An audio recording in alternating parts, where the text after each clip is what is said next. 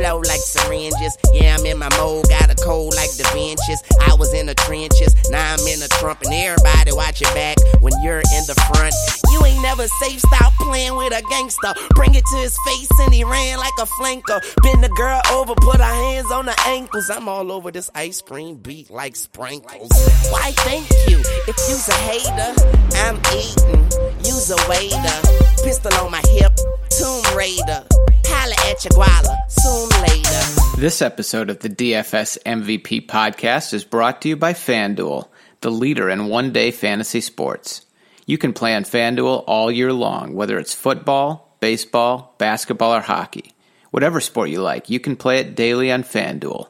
Use promo code 4 for 4. That's 4 F O R 4 for a 100% deposit bonus. Face. Can't tell the time cause the dang's in the face. We could get it poppin' like a semi-automatic. And if you got beef, I put the biscuit on the patty. Rockstar tatted, big money addict, running. Now I'm feeling athletic. I- Welcome to a wild card playoff edition of DFS MVP, Daily Fantasy Sports Most Valuable Podcast, presented by 4 for 4 Football. I'm 4 for 4 senior DFS editor Chris Raybon, joined as always by my co-host TJ Hernandez. How was your holidays, TJ? Going good, man. Holiday's over, but uh, we're gonna keep this DFS train rolling as as long as there uh, there are games up. We'll be talking about uh, plays plays for the rest of the playoffs. Definitely, definitely. Uh, let's talk about the song that played us in. It was Ice Cream Paint Job by Lil Wayne, or more specifically, Mixtape Weezy off the mixtape No Ceilings. TJ, how much do you love your some Mixtape Weezy? Yeah, man. I was when uh, back in like early two thousands when Lil Wayne was still good. That, that was almost all I listened to. Uh, I can remember when when the Carter first came out. Uh, I was I was uh, just starting college, and iPods weren't even. Uh, everyone didn't even have an iPod yet. I was walking around campus still listening to my Discman. Oh man, yeah, man. No, I agree. There was a time when I had more Lil Wayne songs on my iPod or MP3 player, or whatever we had. Mini, Yeah. mini disc player, if y'all remember those, whatever it was. Uh, I had more Lil Wayne songs than any other artist at one point because he was dropping a mixtape like every few months. So Every week. pretty much, pretty much. But um, yeah. So check that out. Uh, Mixtape Weezy, great artist. Not the same guy now. Pretty much past his prime. But we digress. Let's jump right into some playoff DFS. We're gonna do a little bit of a different format for the playoffs. We will go game by game instead of position by position since there are only four games. We'll dive in to exactly what's gonna be going on in each of those. And before we begin, a couple words of advice. We do suggest treating the playoffs similarly to week 17, playing less cash games and more GPPs just due to the potential volatility uh, in a short slate with limited options. Do you have any other advice as far as player pool, TJ? Yeah, I mean, when you mention the volatility, it's just because uh, we expect with such a short slate, uh, massive overlap among lineups. So uh, that just means that if you're playing, if you're playing against uh, anyone, really, there's a chance that uh, you can.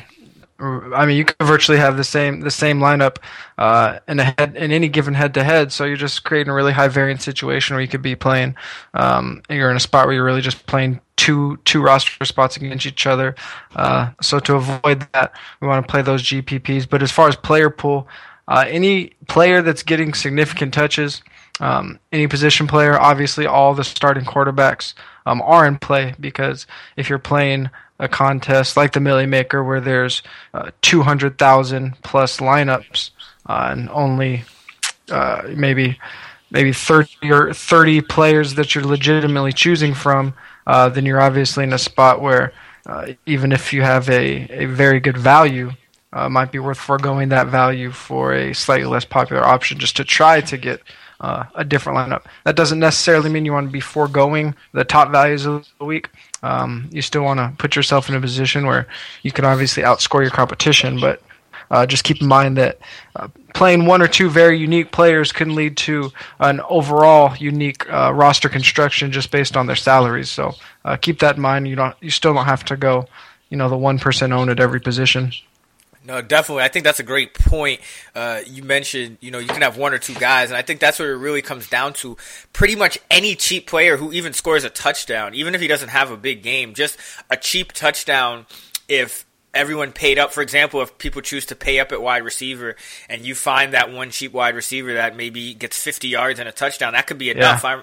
I, I remember in the FanDuel Sunday Million last week, the winning lineup actually had Pierre Garcon at wide yeah. receiver, and that was a ultimate contrarian play just because everyone expected the Redskins to rest their starters, and surely enough, Garcon didn't play the whole game. He only got 50, 49 yards, I believe, but he, he got a touchdown, and that was just enough at his salary range. So any player hits a, a long completion, a big gain, a touchdown from a, a, a, minimum price tight end, a fullback even, you know, mm-hmm. something yeah, like that. Uh, sure. Don't overlook these guys. You know, I know the Seahawks last week they ran uh, t- a play for Will Tukuafu. He got a touchdown, and then they ran a similar play in the red zone for Coleman, their other fullback, yeah. and it actually ended up not going to him for the touchdown. Uh, but he that the original play was actually designed to go to him for a touchdown. So things like this are things you might want to keep in mind um, if you have NFL game rewind and you like to watch. Uh, you can always uh, put on some of the red zone plays just to look at who is on the field and who might uh, be get a play design for them to score just because uh, teams tend to run similar packages week after week. So that's definitely something to keep in mind. But let's jump right into these games. We have the Chiefs at the Texans. Uh, Chiefs are three and a half point favorite. The over under is 40. So, TJ, take us through that game. Sure. So, I'm just going to touch on um, on some plays that I I particularly like. As I mentioned before, uh, any player that's going to be getting significant touches is obviously in play. Uh, for game theory reasons, uh, all the quarterbacks are, are going to be pretty good values just because there aren't any uh, extraordinarily high priced plays. Uh, but I think the most curious situation in this game, and, and I think maybe the most exploitable situation um, of Wild Card Weekend, is the Kansas City backfield. Uh, with Spencer Ware now fully healthy, he had a rib injury for a couple weeks. Uh, Spencer Ware makes for a really nice play this week. He's $5,400 on FanDuel and $4,000 on DraftKings. Uh, and as I mentioned, he was coming off that rib injury. Uh, so this is one of those situations where you can't necessarily just box score scout the game because uh, Kendrick West has uh, a much higher game split just because Ware's been a little uh, limited the past few weeks. So I went back and watched uh, every offensive play uh, from the Chiefs Raiders game in Week 17, and um, it was it was a virtual timeshare. West got the start; he looked really good the first series, um, but then they were more or less rotating series. And then once the Chiefs had the lead, Ware was actually the back that uh, they shut the game down with. Uh, he was averaging 4.8 yards per carry last week uh, to West's 2.6, and like I said, that was in a virtual timeshare. Uh, so they saw that Ware was running better, and when they needed to to uh, to close it down, they put Ware in there. Um, that's that's really important for a couple reasons. One, uh, just because the Chiefs are favored by three and a half, so we do expect them to have a lead late in the game. Uh, the other reason is because uh, if you've watched any Chiefs games, the Chiefs run a ton of play action. Uh, they really like to use that play action. We know Alex Smith isn't a guy that's driving the ball down the field a lot, so um, they use it to to try to keep those uh, safeties and DBs a little honest. And if uh, they have a back that's clearly more effective, well, then that's naturally going to lead to that back uh, playing more snaps. And although Ware is the bigger back, we saw it in the second half of the game. His uh, his snap share went up uh, just because he was running more effectively. Um, and then, of course, the all important touches inside the 10 yard line. Even though Spencer Ware has been uh, injured since week 12, he's still out touching uh, Charcandrick West four to one inside the ten, and we saw that last week. Spencer Ware scored that goal line touchdown, uh, albeit from the fullback position, but that was uh, that was more the Chiefs kind of using uh, a little trickery. They lined up in the power I and then kind of ran a um, just kind of ran a uh, a counter play. Um, so they're just using a little misdirection there. Uh, and then, like I said, Spencer Ware actually outtouched uh, Charcandrick West last week in their first game together, back healthy, uh, but we're still priced $1,200 below West on FanDuel and $1,700 on DraftKings. So that's a spot that I think uh, is really exploitable this week. Uh, staying in the Kansas City Chiefs offense, uh, Jeremy Maclin has been uh, one of the most dominant wide receivers over the past five to six weeks. Uh, he's been finding the end zone early in the game, which has been nice for DFS owners because they get that monkey off their back right away. He's been rewarding them with a touchdown. And this week, Maclin is a very good game theory play because he's a nice natural pivot off of Doug Baldwin, who's who's been similarly as hot. I mean, even hotter, probably the, the hottest wide receiver in the league. But uh, as we mentioned in the intro, we're going to be looking for some some unique plays, a way to differentiate differentiate our lineup. And when, when you have two similar values, uh, very very closely priced, then that's a nice way to give yourself a unique roster. Um, Maclin is only $100 less than Baldwin on FanDuel, $300 left on DraftKings. Uh, so that's where that natural pivot will come into play.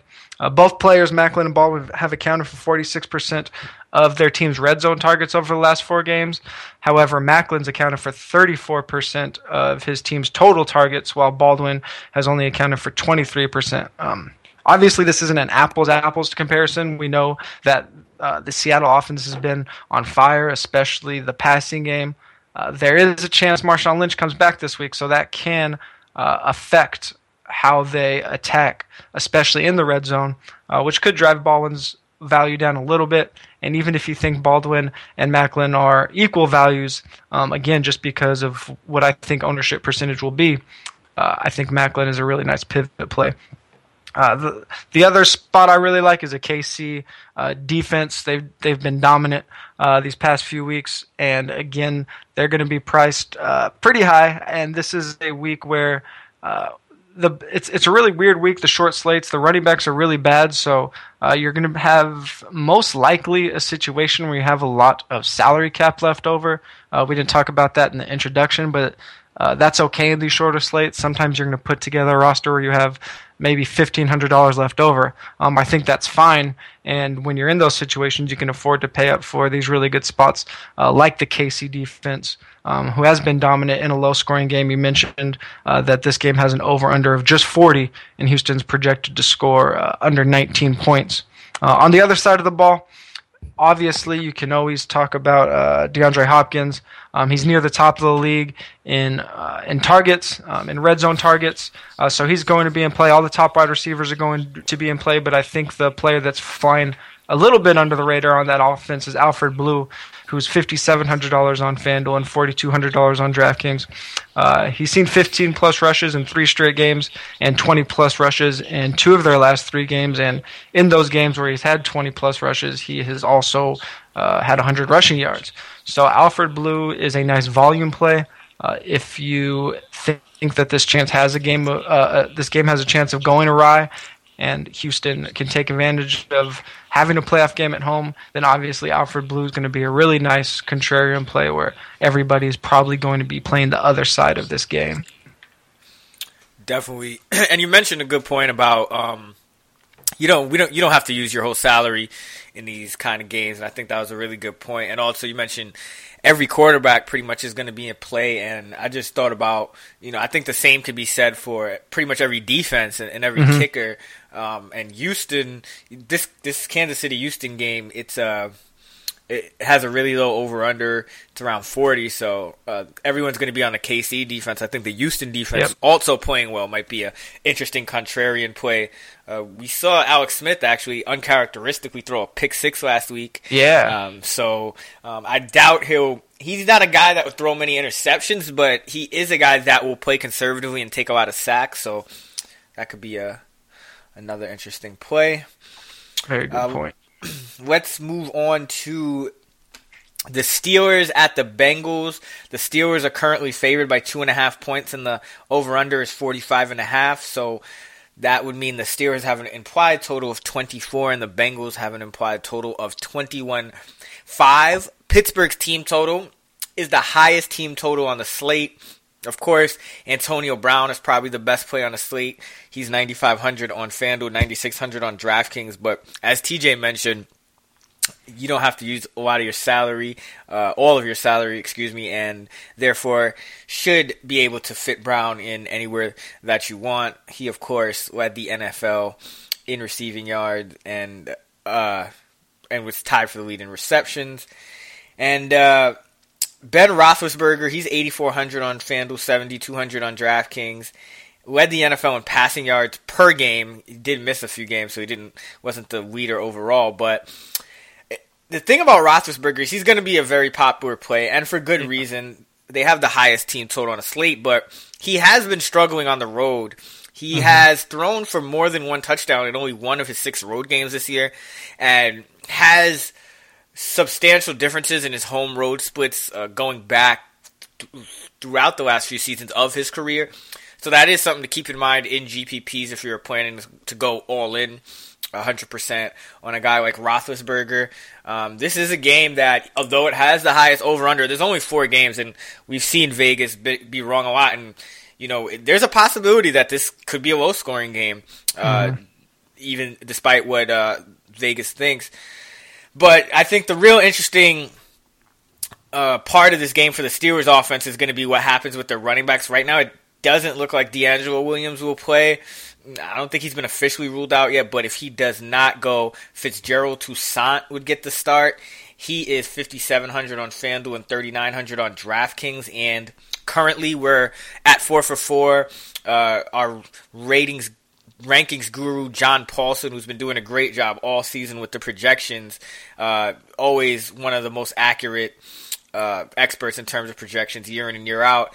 Right now, we have Toussaint as the top value at running back on all of the major sites. So as long as he's going to be the starter, he looks like a, a good value. The scouting report on him is basically he's good at getting what's blocked.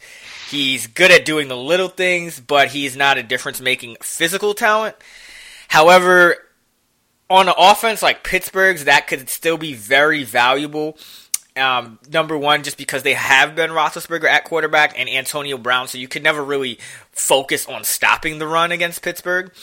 And another thing is uh, uh the Steelers have a tendency to play their starting running backs almost exclusively. So if they indeed treat Toussaint like they treated Bell and Williams. Uh, Bell got 94% of the snaps when healthy, and Williams got 92% of the start snaps in his starts. So Toussaint played on 33 of 35 snaps once Williams went down. Uh, he also executed a two point conversion pass. So Toussaint did. Uh, he did get a significant workload. Uh, talent is average, but in this kind of game with limited options and uh, the highest team total. If Toussaint even gets an easy touchdown, um, he'll probably pay off his cost. So definitely somebody you want to look at. And again, we're recording this on Wednesday afternoon, so we don't know exactly what will happen with DeAngelo Williams. But if he's out, I think Toussaint will get the the majority of the work. Uh, Jordan Todman, I'm not even sure if he was active last week, but he didn't get a touch. Uh, Will Johnson was in on a, a one or two plays, uh, but that's about it for the Pittsburgh backfield. And then another interesting thing about the Pittsburgh offense, I think, is all of a sudden we have a legitimate question mark about mm-hmm. who's their second wide receiver. Uh, this might surprise some people, but over the last six weeks, Markus Wheaton has 28 catches for 476 yards and four touchdowns on 47 targets. Martavis Bryant has 28 catches as well, but he has only 325 yards and one touchdown on 50 targets. So Wheaton and Bryant about the same amount of targets, and Wheaton's been a lot more efficient, 151 yards and three more touchdowns than Bryant over the last six weeks. Uh, that was mainly due to Bryant turning in two huge duds in a row. Ben Roethlisberger called Bryant out this week. Yeah, uh, said he needed to toughen up, and I don't quite know how to look at that. I think you can look at it one of two ways. You can either say, well, Ben Roethlisberger is a veteran; he knows what he's doing, calling out his young receiver to motivate him. Um, but you can also look at it and say, hey, you know, Ben Roethlisberger doesn't usually call people out. There might be a legitimate issue going on, um, especially when you look at the fact that Bryant really hasn't been producing. I know he's been a little banged up. So I think because Bryant is such a young and volatile player, uh, I think he does make a good GPP selection, but I don't think the possibility that he could just have another dud should be ruled out either. And I don't think Wheaton should be overlooked because I still think Bryant will be a lot higher on than Wheaton. And another fact about Wheaton is over the last six weeks, he has the same amount of red zone targets as Antonio Brown. They both have 11. That's in the top 10 in the league over that span. Bryant only has four. Bryant, however, will line up against Dre Kirkpatrick, who is the Bengals' lowest graded corner, according to our friends at Pro Football Focus. Now, moving on to the Bengals side of the ball, the top play is Jeremy Hill, who some people may have been disappointed with if they drafted him in season long leagues, but he is tied for the NFL lead in rushing touchdowns. He's got 19.8 touches over his last three games, and he's also tied for second with carries inside the 10 yard line with Adrian Peterson, and he's actually converted 10 of those into touchdowns, whereas Peterson has only converted seven. That's something to keep in mind there. I think uh, Peterson will probably be more popular than he should be, just because there's so many lim- there's such a limited uh, assortment of backs this week. But Peterson in a tough matchup, uh, and then AJ McCarron, the quarterback of the Bengals, looks like he's going to get the start. Andy Dalton shed the cast on his thumb, but doesn't look like he's going to be able to go again. We're recording this Wednesday, so we could get updates uh, throughout the week. But assuming McCarron starts, he is the top value at quarterback, uh, according to John Paulsen's predictions on 4 for 4. Um, on our FanDuel value report, our DraftKings value reports, you listeners probably familiar with those. You can go check those out. But he did go 22 of 32 for 280 yards and two scores against the Steelers in a relief appearance uh, a few weeks ago. He hasn't been able to replicate those numbers as a starter, so that is a bit concerning. Uh, but in a slate where there are not too many good matchups, Pittsburgh is 25th in 4 for 4's strength of schedule adjusted fantasy points allowed to quarterbacks. So McCarron has a good matchup on paper. He has produced against the Steelers in the past, and he's pretty much the cheapest quarterback outside of uh, Bridgewater on some sites. So McCarron definitely an option uh, if you want to save some salary and get a bunch of high priced wide receivers or maybe Adrian Peterson in your lineup. AJ Green, he's a guy that I love to play on the road a lot more than at home, but his home road splits haven't really held up against Pittsburgh this year. He went off in both games, six for 132 and a touchdown last time. Uh, with most of that coming with McCarron and um, 11 for 118 and one uh, in the other game. So AJ Green definitely an option. Another guy who might get overlooked because Antonio Brown's at a higher price point than you have Hopkins, and then when you can save a little more salary with uh, Baldwin and Maclin. So Green, a guy that might be under the radar, but always a threat to blow up. And McCarron has shown that he can get Green the ball. Green's been scoring touchdowns in uh, most of his last uh, six games. I believe he scored in uh, five of the last six. And then Tyler Eifert, he is 6,400 on FanDuel, 5K on DraftKings. He was a ridiculous 11 of 16 at converting touchdowns in the red zone, and he scored 13 touchdowns on only 74 targets. So that's he scored a touchdown on 17.5% of his targets, and that is very valuable in a short slate because if he gets five or six targets, there's a good chance he's going to score a touchdown. Uh, he caught one from McCarron last week, so. Uh, pretty much all the offensive options uh, from this game are in play, but uh, just some wanted to give you guys some interesting numbers uh, behind these guys, and of course, uh, the defenses uh, don't look particularly appetizing just because this game has the highest over under. But again, uh, any defense on the short slate is in play. The Steelers do let Antonio Brown return punt, so they're always a threat for a return touchdown as well. Uh, anything else to add to that, TJ? Uh, I like that you mentioned that you just like this game overall. Uh, I want people to keep in mind that in these short slates, you don't have to abide by traditional uh, roster construction rules, meaning uh, you don't have to limit yourself to just a quarterback and uh, one of their pass catchers. Uh, I mean, you can make an argument for rostering three or four players from the same team. think back to uh, that Kansas City Indianapolis wild card weekend uh, a couple years ago. Uh, if you just rostered players from that game, you probably won a lot of money. Um, so that's a way to make a very unique lineup is just by uh, rostering the main cogs on both offenses, and I think this is a game to do it. Uh, just touching on that Steelers situation with Fitzgerald Toussaint, um, it's a small sample size, and it was only one game, but I think it's definitely worth noting that. Um, with Fitzgerald Toussaint in the game last week, uh, Pittsburgh attempted just one run in eight red zone plays. Uh, and six weeks prior with DeAngelo Williams, they had basically one to one red zone ratio, 25 pass attempts, 23 rush attempts. Uh, so I don't know if, it, if, that was something they planned going into the game, uh, but with DeAngelo Williams out, they definitely shifted towards the pass when they got near the goal line. Um, so I would definitely just keep that in mind uh, with this game. Uh, but uh, jumping into to our next game on the slate, third game, uh, we have Green Bay at Washington. Uh, Green Bay is favored by one. This game has an over under of 45 points, giving Green Bay an implied total of 23, Washington an implied total of 22. Um, just starting on the Green Bay side of the ball, uh, one of the players that I really like, a guy that I touted as a regression candidate last week, is Aaron Rodgers. Uh, we know this offense has been struggling, but again, uh, so many so many plays in play this week. Just trying to find that unique lineup. Uh, A Rod's eighty one hundred dollars on FanDuel and sixty four hundred dollars on DraftKings. Uh, Green Bay has the second highest team total behind Pittsburgh of the weekend. Uh, when they have gotten in scoring range, they've tried to score through the air. They haven't done it successfully. Uh, 46 red zone attempts uh, over the past six weeks, but just four touchdowns. Uh, the numbers are very similar to what I mentioned last week. Um, a red zone conversion rate through the air under 9% for Aaron Rodgers. Uh, for his career, he's over 26%. So we would hope that that regresses a little bit uh, to the average. Uh, we did see a very interesting line movement this week. This game opened Green Bay plus two, uh, with only 44% of the money on Green Bay, or of the bets on Green Bay. Uh, Green Bay is now favored by one so that when we see that reverse line movement, the the public is on a team, but the line shifts the other way.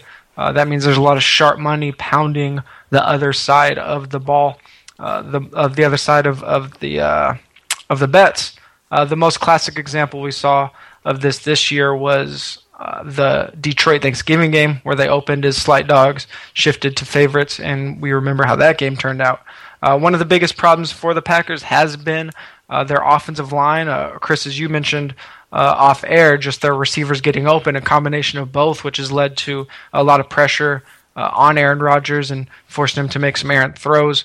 Uh, if you're looking for a little bit of relief, there, uh, Washington's defensive line ranks 27th in adjusted sack rate, according to uh, Football Outsiders, a really good site to check out uh, offensive and defensive line stats. And Washington also ranks 23rd in adjusted fantasy points allowed to quarterbacks. So Aaron Rodgers does have one of the most more favorable quarterback matchups of the weekend, uh, and I do think he'll make a nice contrarian play just because uh, uh, Roethlisberger and um, Russell Wilson are probably going to be uh, very popular, and they're similarly priced to Aaron Rodgers.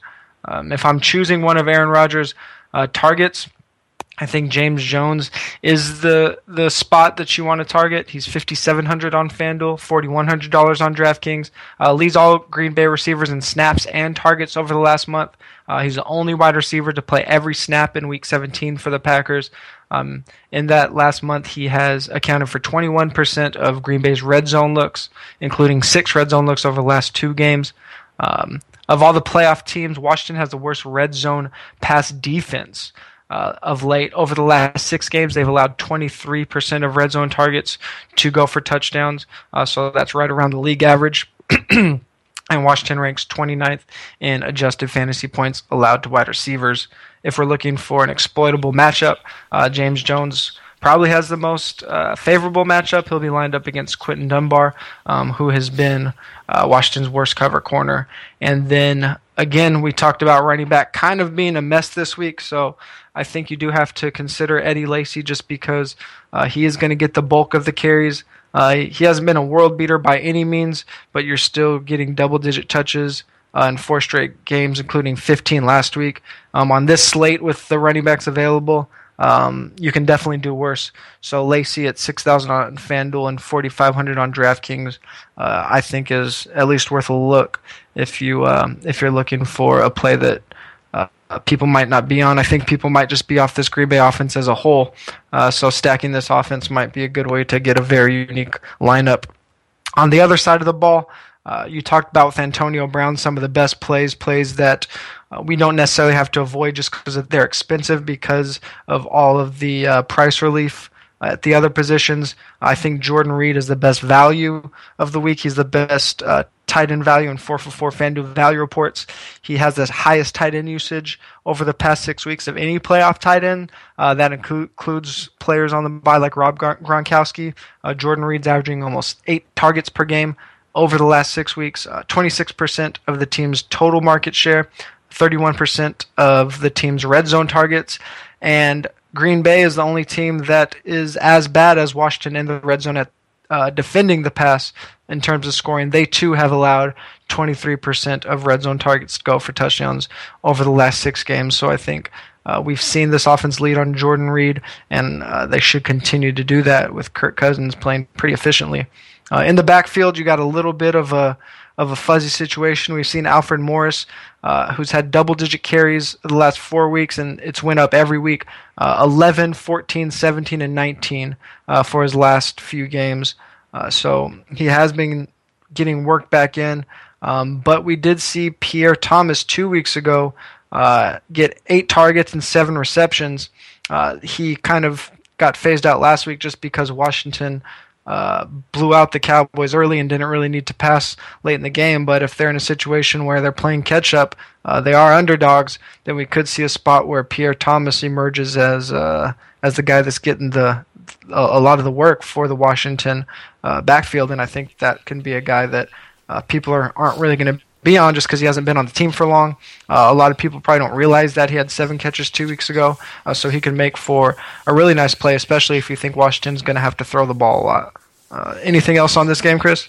Yeah, definitely. Uh, you mentioned Morris and Thomas, and that's another situation where I think people just have to keep up with the news because the Redskins have said basically that they are going to make one of their halfbacks inactive this week. Matt Jones yeah. looks like he'll be back, so it's either going to be Chris Thompson, but it could potentially even be Pierre Thomas. So mm-hmm, mm-hmm. That is something to keep in mind. Uh, check those uh, injury reports and just the news on Washington. And then one more thing you mentioned, uh, going back to the Redskins being the weakest red zone offense, that's a really interesting stat because it's going to basically be weakness on weakness yeah. with the Packers over the last six weeks, Aaron Rodgers, went throwing to wide receivers in the red zone, is 10 of 29. That's 34% completion percentage. For 44 yards, that's 1.5 yards per attempt, with only one touchdown and three picks. So he's one touchdown on his last 29 attempts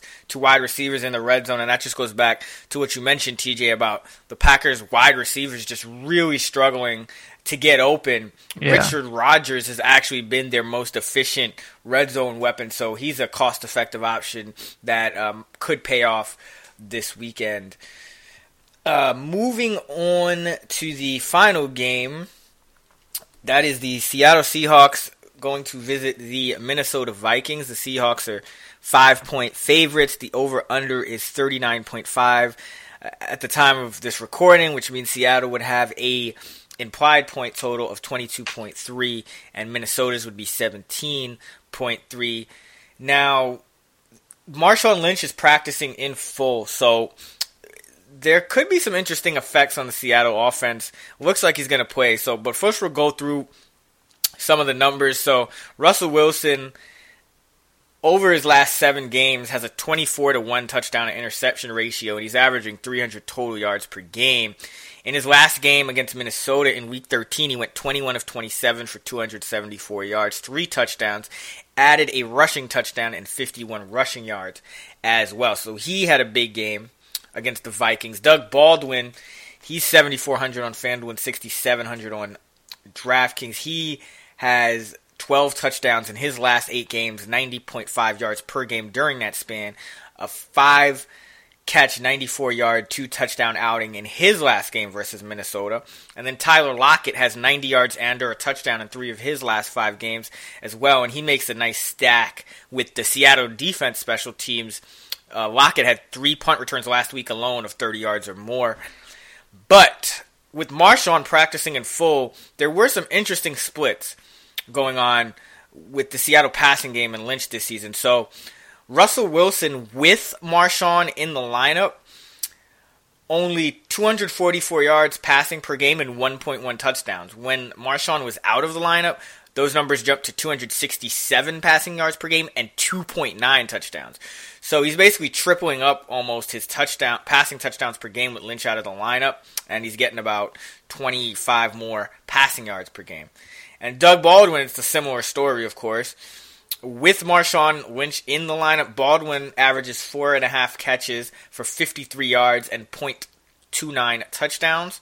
And when Lynch is out of the lineup, Baldwin's numbers jump to 5.1 catches for 77 yards and 1.3 touchdowns. So Baldwin is averaging a whole extra touchdown per game with Lynch out of the lineup, and Baldwin's red zone usage really picked up during the last eight games, uh, last six, seven weeks of the season with Lynch out. So that's something to keep in mind. Uh, we need more clarity, basically, as to what kind of workload Lynch will handle. Will he be more of a decoy? Will Seattle continue to run their offense? Will Russell Wilson continue to operate from the pocket? Will they bring back more read option stuff? Uh, that's another situation where it's too early to tell.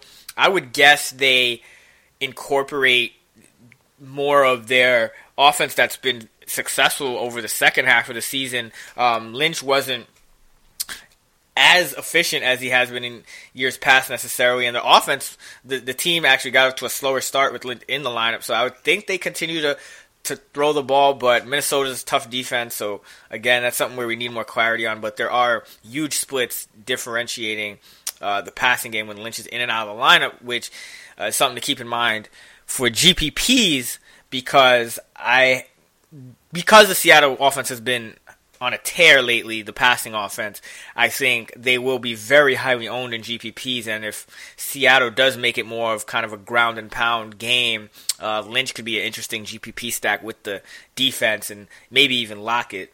Uh, but you, you, might might pay off there. Uh, and then Minnesota is also 26th in 4 for 4 schedule adjusted fantasy points allowed to kickers. So if you're playing on FanDuel, that's something to keep in mind with Steven Hauschka.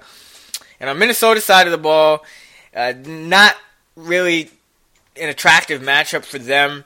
I think Adrian Peterson is a really risky cash game play just because, um, especially on a site like FanDuel where you can only play two running backs, you might be paying up a lot for him and it might block access to another running back that ends up scoring a lot more at a lower price.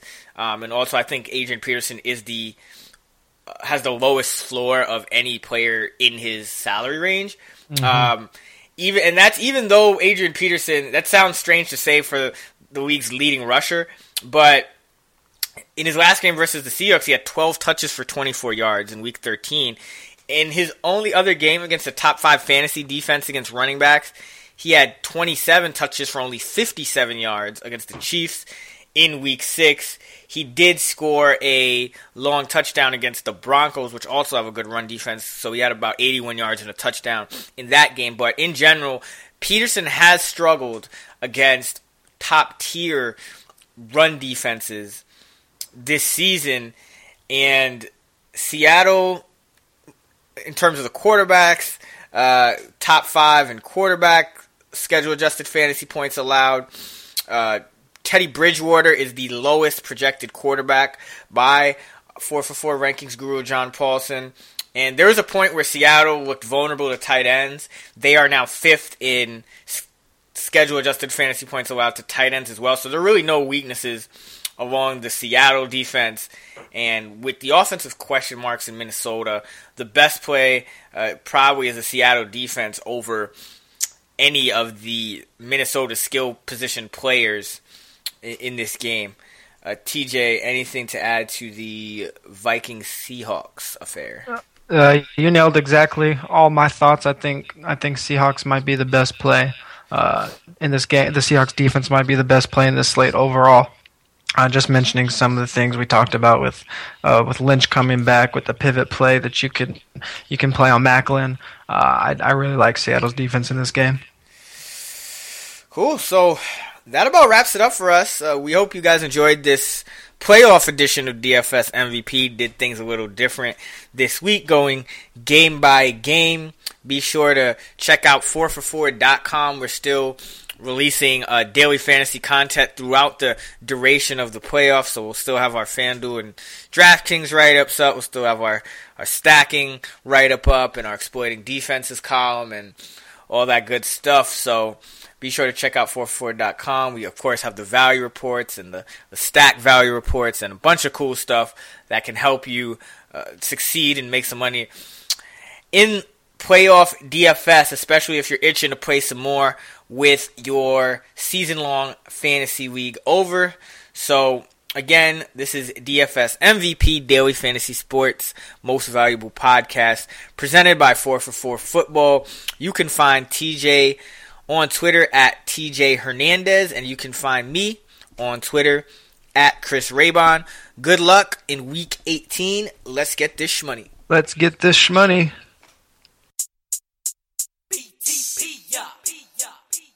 Auto tune on?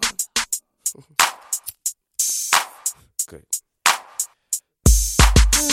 Young money, syrup in the big shot. Time to do the thing. That's word to your wristwatch. Shoot the Glock till it burn to my wrist lock. Rims hella big, tire skinny like Chris Rock.